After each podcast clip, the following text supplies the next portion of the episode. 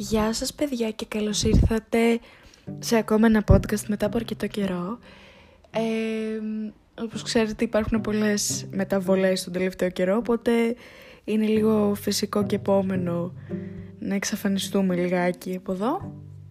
Ωστόσο, ε, μου ήρθε έμπνευση, προφανώς ανεβάζω όποτε έχω έμπνευση, δεν ανεβάζω όποτε πρέπει.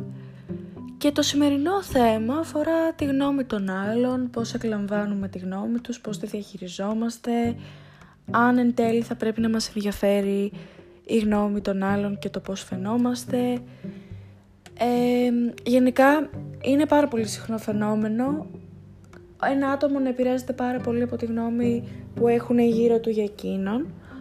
Ωστόσο, πρέπει να θυμόμαστε κάποια πάρα πολύ βασικά πράγματα είναι, θεωρώ, στη φύση των ανθρώπων να ψάχνουν κάτι αρνητικό στα πράγματα, γιατί συχνά βρίσκουν κάτι αρνητικό στον εαυτό τους και προσπαθούν μέσω αυτού του τρόπου να ταυτιστούν με τον περίγυρό τους.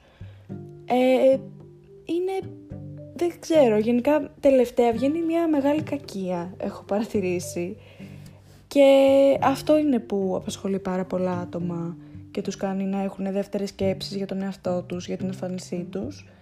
Ωστόσο δεν θα έπρεπε, αν και δεν είναι κάτι εύκολο διαχειρίσιμο, ε, δεν πρέπει να ξεχνάμε ότι εκείνα τα άτομα έχουν τη δική τους άποψη για κάποιο λόγο, είτε αυτός ο λόγος είναι ότι δεν μας συμπαθούν, είτε αυτός ο λόγος είναι ότι δεν ταυτιζόμαστε, δεν ταιριάζουμε, είτε μπορεί απλά να έχουν κόμπλεξ και να θέλουν κάπως να νιώσουν καλύτερα με τον εαυτό τους, κάνοντας τους άλλους να νιώσουν άσχημα. Ε, ωστόσο, όποια και να είναι η περίπτωση, εξακολουθεί να είναι η δική τους άποψη και αν δεν είναι άποψη κάποιου ατόμου σημαντικού για εμάς, τότε δεν έχει και σπουδαία σημασία. Γιατί ο κάθε άνθρωπος έχει τη δική του θεωρία, ζει στο δικό του κόσμο έχει τις δικές του, ιδέες, τις δικές του ιδέες και απόψεις και βλέπει τα πράγματα από μια συγκεκριμένη οπτική γωνία. Δεν ταιριάζουμε όλοι σε αυτό, δεν βλέπουμε όλοι τα πράγματα με τον ίδιο τρόπο, όχι ότι θα έπρεπε, γιατί αν γινόταν αυτό θα ήταν βαρετή η κατάσταση. Ωστόσο, δεν χρειάζεται να ταυτιζόμαστε με τις γνώμες όλων.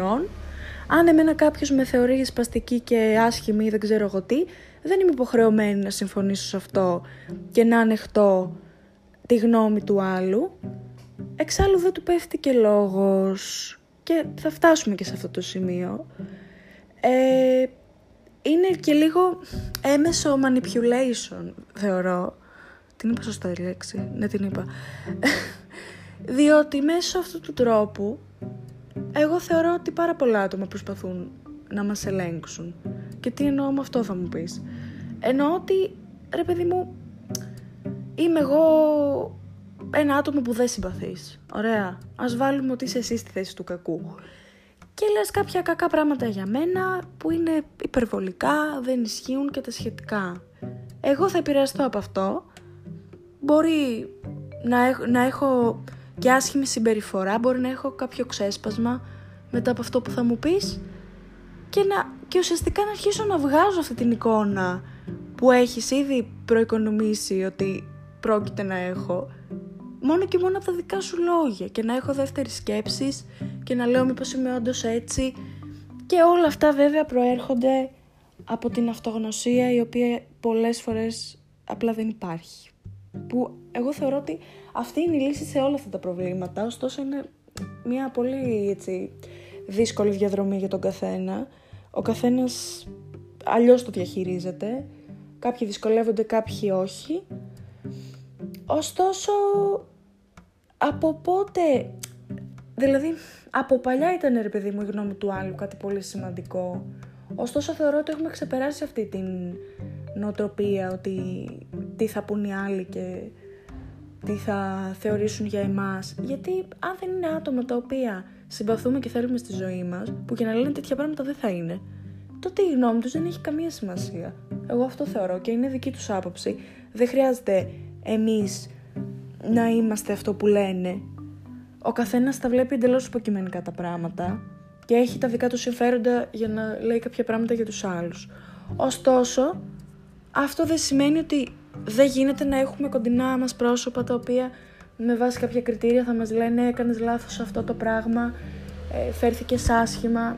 Αυτό είναι μέσα στη ζωή, δηλαδή δεν γίνεται και εμείς να είμαστε τέλειοι και να περιμένουμε όλοι να συμφωνούν με όλα. Ωστόσο πρέπει να, να ξεχωρίζουμε ρε παιδί μου, υπάρχει ένα όριο.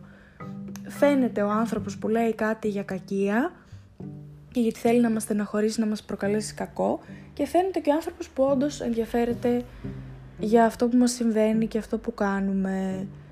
Εγώ πιστεύω ότι ο καθένας μπορεί να έχει την κρίση, να ξέρει τι κάνει σωστά, σωστά και τι όχι.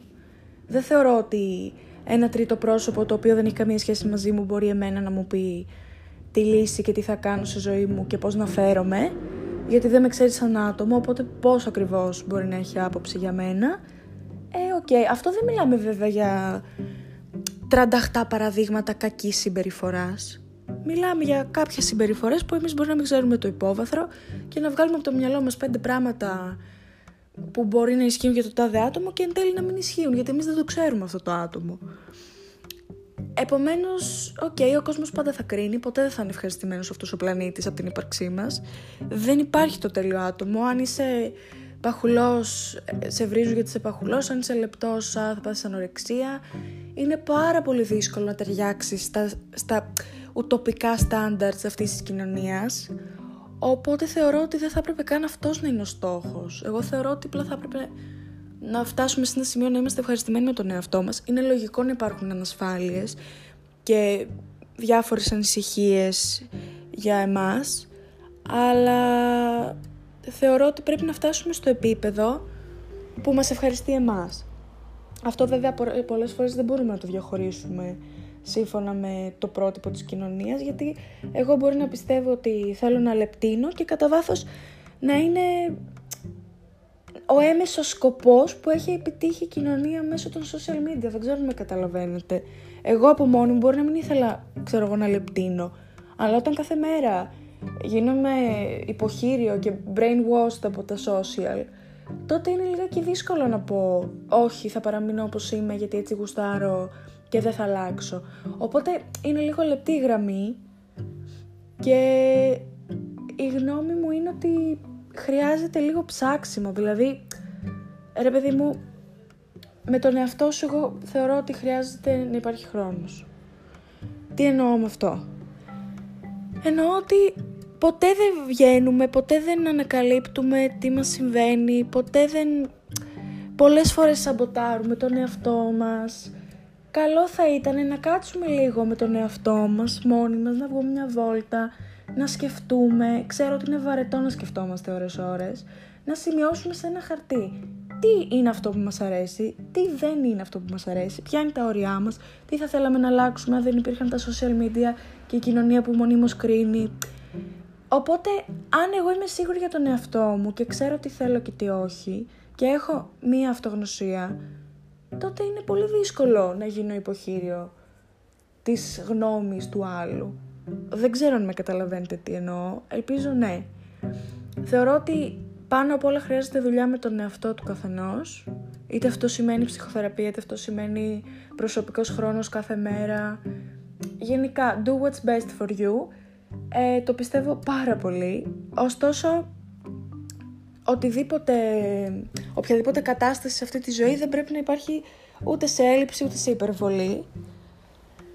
Οπότε, OK, okay, το να λέω από τη μία ότι θα κάνω όλα τα χατήρια στον εαυτό μου γιατί ρε παιδί μου εγώ έτσι νιώθω και δεν παίρνω απολόγια από την κοινωνία αλλά κοιμάμαι όλη τη μέρα, κάθομαι στο κρεβάτι μου απ' τη μία χρειάζεται ένα, μια ισορροπία ρε παιδί μου δηλαδή ούτε και να επηρεάζομαι τρομερά από τα social media θα μπορούσα βέβαια αν θέλω όντως να αλλάξω κάτι στον εαυτό μου να το θεωρήσω κίνητρο ε, αλλά ούτε και να παρετούμε εντελώς και να λέω ωραία κάνω χάρη στον εαυτό μου και να κοιμάμαι όλη μέρα ας πούμε. Τώρα εγώ δεν μιλάω για κάποιο ψυχικό πρόβλημα. Μιλάω γενικά. Ούτε να κάνουμε όλα τα χατήρια στον εαυτό μας, ούτε και να είμαστε υπερβολικά αυστηροί. Να ξέρουμε ότι κάποιες φορές θέλουμε παραπάνω χρόνο, κάποιες φορές πρέπει να δουλέψουμε παραπάνω για κάτι, Γενικά, μια ισορροπία θεωρώ ότι είναι το κλειδί σε αυτήν την κατάσταση. Βέβαια, ό,τι και να λέω εγώ, στην πράξη ποτέ δεν είναι τόσο εύκολο όσο ακούγεται. Αλλά τουλάχιστον πρέπει να ξέρουμε τι είναι αυτό που πρέπει να κάνουμε και να προσπαθούμε γι' αυτό, σχέτω με το αποτέλεσμα. Οπότε, αυτά είχα να πω για σήμερα. Ε, Συνήθως δεν κάνω πάνω από 10 λεπτά, γιατί αρχίζει και γίνεται κουραστικό να ακούτε έτσι ένα άτομο να μιλάει χωρίς να βλέπετε τίποτα. Ε, θα τα πούμε σε ένα επόμενο podcast και ελπίζω να είστε όλοι καλά.